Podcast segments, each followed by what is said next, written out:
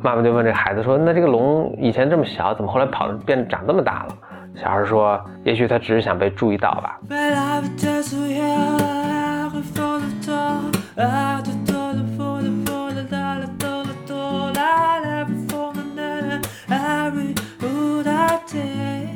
欢迎来到新的一期 Blow Your Mind，呃，两个人的公路播客。今天我们继续跟大家一起阅读《给心理治疗师的礼物》第九章。这章的这个标题叫做“承认你的错误”。我看了这章，以及从字面上简单理解啊，就是咨询师在跟来访者工作的过程中也会犯错误。嗯，那你如果犯了错误，就承认就好了，是不是就这个意思呢？因为亚龙一直以来，他全书都贯穿着一个一个理念，就是你要特别真诚的对待那个来访者。我记得他就是最最近的一本书叫。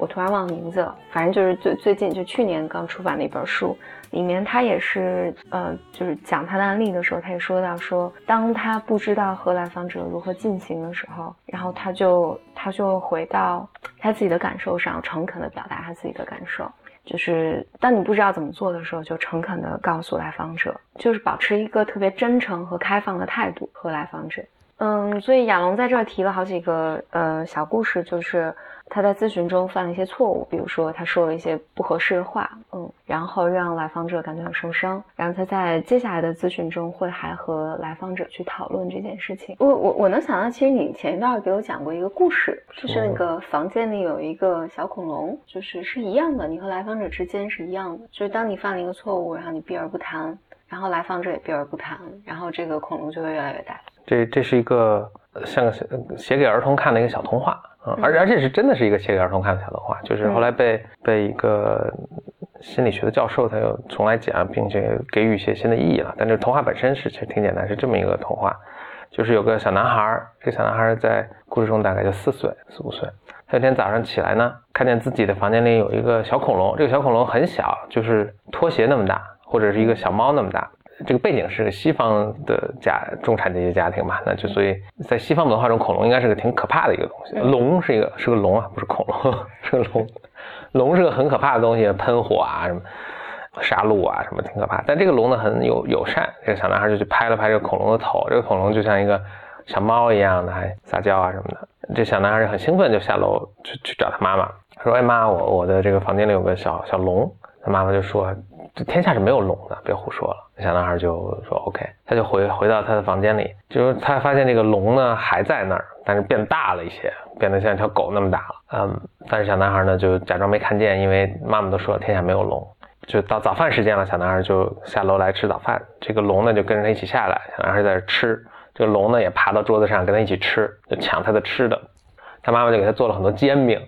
然后那小男孩可能只只吃了一个，然后这个龙呢就把其他的煎饼都抢吃了。那小男孩什么也没说，因为反正天下妈妈都说了，天下是没有龙的。嗯，长话短说吧，就是这他们这个过程在在家里就不断的持续，就是小孩去上学啊，然后回来之后呢，看这个龙个子越长越大了，然后他就又跟妈妈说：“哎妈，这个龙现在把这个道家里这个走廊都挡住了。”妈妈说：“别傻了，天下是没有龙的。”那小男孩就没说什么。那这样，这个龙越来越大，到有一天，这个龙大到把这个门家门都堵住了，小男孩都回不去家，他就爬到旁边的一个树上，从树上这个跳到自己的，从窗户爬进来。他妈说：“哎，你为什么这么做？”小男孩说：“因为这个龙把门挡住了。”妈妈说：“别胡说了，天下是没有龙的。”这个小男孩就又没说什么。结果这个龙越来越大，大到这个屋子装不下了，所以他头就从什么窗户里伸出去啊，尾巴从门伸出来啊，四条腿从这个不同的门窗都杵出来。就有一天呢，这个他们街边上过一个走过一个卖这个煎饼的吧，煎饼摊儿，煎饼摊儿骑着个三轮，下着这个从这个街旁走过，这龙闻着这煎饼的味儿呢，不知道这个龙为什么爱吃煎饼，闻龙闻煎饼味儿特别兴奋，就冲爬起来就要去追这个煎饼摊儿，但因为这个房子已经就卡在他身上了，所以他就把房子都从地基上拔了起来，然后就。一路追下去，一骑绝尘去追着煎饼摊，追了好几条街，这个房子就扣在他身上，就像一个蜗牛的壳一样扣在他身上。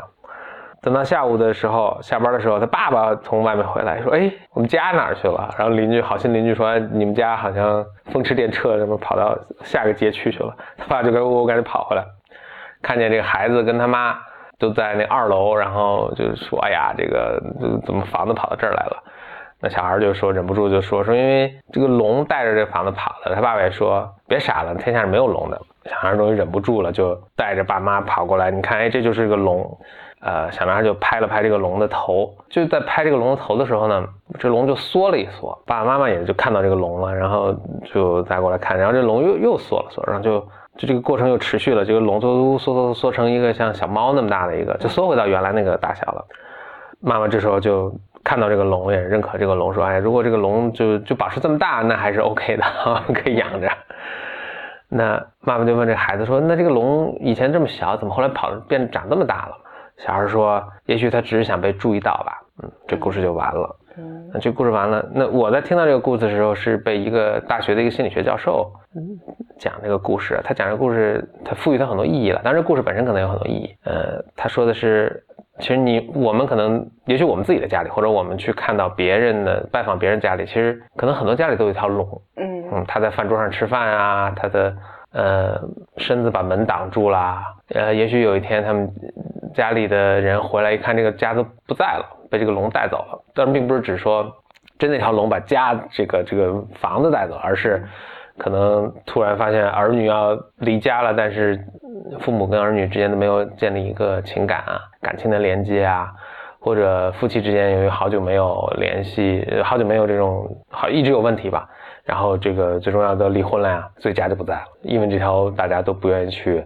就明明在那儿，大家都忽略的一条龙在那儿，然后它就越长越大。嗯嗯，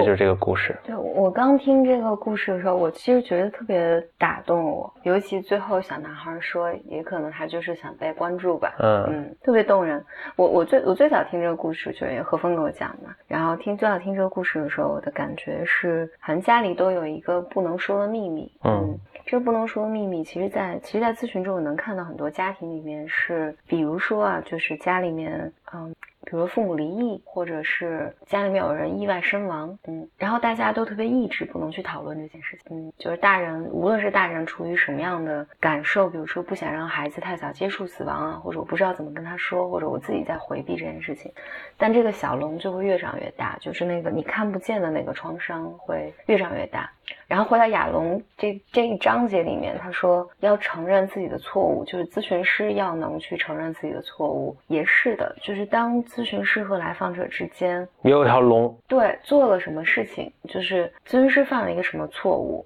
当你们不讨论的时候，咨询师不去面对的时候，或者有时候来访者也会，但这不是来访者的工作了。来访者有的时候注意得到，有的时候来访者会也刻意回避的，因为我不想承认我的咨询师犯错误等等。但当咨询师不能意识到并不能承认的时候，那个小龙就会越长越大，越长越大，直到嗯把咨询的那个关系给破坏了。但我觉得这个故事还有个特别好的隐喻，就是当你们去注意它的时候，这个小龙并不是消失掉了，嗯，而是它能以一个宜人的方式待在那儿。嗯，就是我觉得所有人际关系里面都是这样，就是没有任何一个关系是完美无瑕的，就是这个家里没有这个龙，嗯，没有任何一个关系是这样的。但是有点像心理咨询，经常有讲说，它其实目标之一是让来访者带着症状生活，嗯，就并不是说我把把你治好了，你百分之百全健康了，而是你能，你知道怎么和这个小龙相处了，而不会不断的否认它或看不见它，被被这个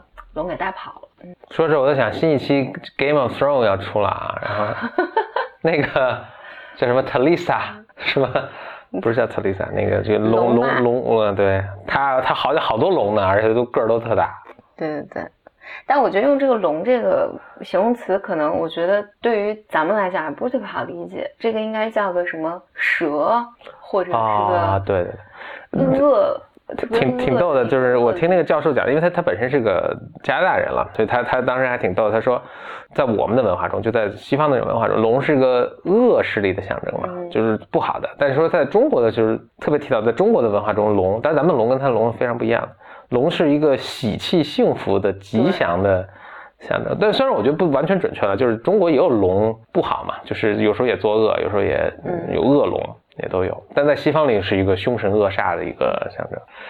把这个童话移植到中国的这个文化中，应该叫什么蛇？那蛇好像太可怕了哟。或者就是一个什么虚虚幻的、虚拟的，并不存在的一个就是恶的东西。蜘蛛精，小男孩一早上起来，床头做了个蜘蛛精，那还挺好的。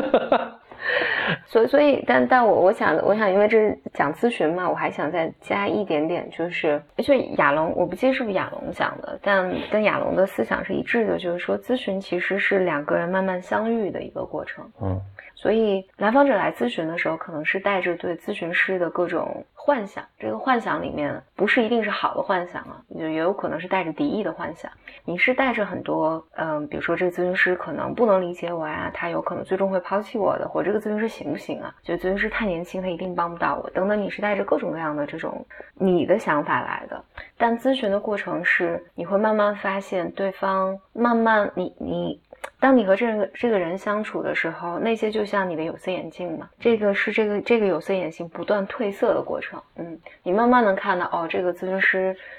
也有这样那样的缺点，或者这个咨询师也有那样那样的意外的好，就是你你你会慢慢看到，就是嗯，这是两个人慢慢相遇的过程。所以在这个过程里面，必然会存在。咨询师会犯错，因为如果你想象一下，如果你的咨询师坐在那儿是一个特别完美的形象，那也挺可怕的。对，这其实是很可怕一件事情，因为我根本不知道我面对的这是个什么，而且我在他面前会不断的有挫败感。所以，其实咨询师有时候犯的错误是治疗的材料，就是这个治疗材料需要来访者和咨询师一起来面对。嗯，然后咨询师有的时候，呃，更多需要就是更主动一些，和来访者去讨论，嗯，咨询中我们的关系进展到什么样了，然后呃，带给你什么样的感受，还有哪些东西呃在做的时候你感觉不好。